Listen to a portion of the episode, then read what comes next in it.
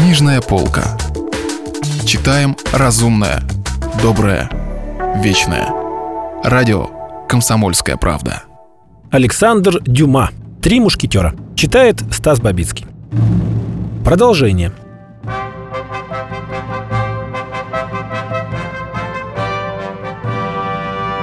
Госпожа Бонасье поцеловала королеве руку, спрятала письмо в корсаж и унеслась, легкая как птица. 10 минут спустя она уже была дома. Она и в самом деле, как говорила королеве, не видела еще мужа после его освобождения. Не знала она и о перемене, происшедшей в его отношении к кардиналу, перемене, которой особенно способствовали 2 или 3 посещения графа Рашфора, ставшего ближайшим другом Бонасье. Граф без особого труда заставил галантерейщика поверить, что похищение его жены являлось исключительно мерой политической предосторожности. Констанция застала господина Бонасье одного. Бедняга с трудом наводил порядок в разрушенном доме. Мебель оказалась почти вся поломанной, шкафы практически пустыми. Правосудие, по-видимому, не принадлежит к тем 3 вещам, о которых царь Соломон говорил, что они не оставляют после себя следа. Что до служанки, то она сбежала сразу же после ареста хозяина. Бедная девушка была так перепугана, что шла, не останавливаясь, от Парижа до самой своей родины, Бургундии. Почтенный галантерейщик предавался размышлениям самого радужного свойства. Рашфор называл его своим другом, своим любезным Бонасье, и не переставал уверять его, что кардинал самого лучшего мнения о нем. Таким образом, галантерейщик уже видел себя на пути к богатству и почестям. Госпожа Бонасье тоже много размышляла за это время.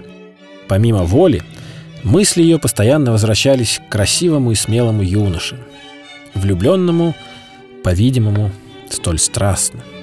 Выйдя в 18 лет замуж за господина Бонасье, живя постоянно среди приятелей своего мужа, не способных внушить какое-либо чувство молодой женщине, госпожа Бонасье не поддавалась дешевым соблазнам. Но дворянское звание в те годы больше, чем когда-либо, производило сильное впечатление на обыкновенных горожан. А Д'Артаньян был дворянин. Кроме того, он носил форму гвардейца, которая после формы мушкетера выше всего ценилась дамами. Д'Артаньян был красив, молод и предприимчив. Он говорил о любви как человек влюбленный и жаждущий завоевать любовь. Всего этого было вполне достаточно, чтобы вскружить 25-летнюю головку. А госпожа Бонасье как раз достигла этой счастливой поры жизни. Оба супруга поэтому, хотя и не виделись целую неделю, встретились поглощенные каждый своими мыслями. Господин Бонасье проявил все же искреннюю радость и с распростертыми объятиями пошел навстречу жене. Госпожа Бонасье подставила ему лоб для поцелуя. «Нам нужно поговорить», — сказала она. «О чем же?» — с удивлением спросил Бонасье. «Мне нужно сказать вам нечто очень важное», — начала госпожа Бонасье. «Да, кстати, и я тоже должен задать вам несколько серьезных вопросов», — прервал ее Бонасье. «Объясните мне, пожалуйста, почему вас похитили?» «Сейчас речь не об этом», — ответила госпожа Бонасье. «А о чем же?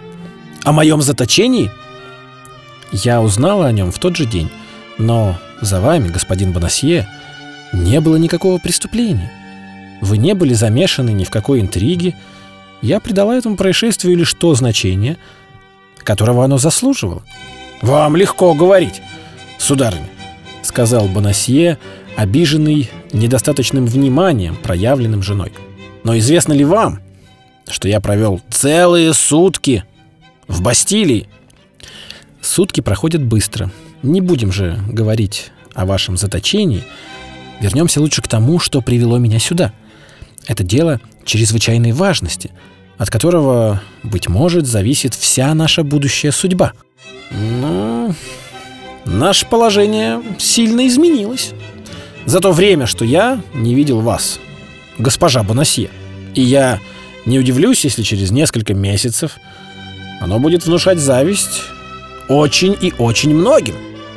Да, особенно если вы точно выполните то, что я вам сейчас укажу. Мне? Да, вам. Нужно совершить одно доброе, святое дело, и вместе с тем можно заработать много денег. Госпожа Бонасье знала, что упоминанием о деньгах она заденет слабую струнку своего мужа. Но любой человек, хотя бы и галантерейщик, поговорив 10 минут с кардиналом Ришелье, делался совершенно иным.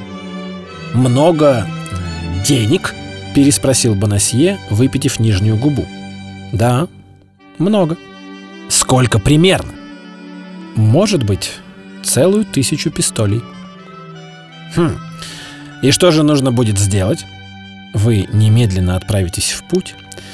Я дам вам письмо, которое вы будете хранить как зеницу ока, и отдадите в собственные руки тому, кому оно предназначено». «Хм. И куда же я поеду?» «В Лондон». «В Лондон? Я? Да вы шутите. У меня нет никаких дел в Лондоне». «Но другим нужно, чтобы вы поехали в Лондон». «Хм. Кто эти другие? Предупреждаю вас, я ничего больше не стану делать вслепую. И я не только желаю знать, чем я рискую, но и ради кого». «Знатная особа посылает вас, и знатная особа вас ждет». «Снова интрига. Вечные интриги. Благодарю. Теперь меня не проведешь. Господин кардинал мне кое-что разъяснил».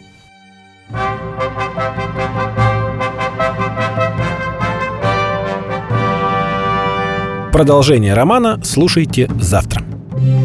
Если вы пропустили главу любимого произведения или хотите послушать книгу целиком, добро пожаловать к нам на сайт kp.ru/радио, раздел «Книжная полка». «Книжная полка».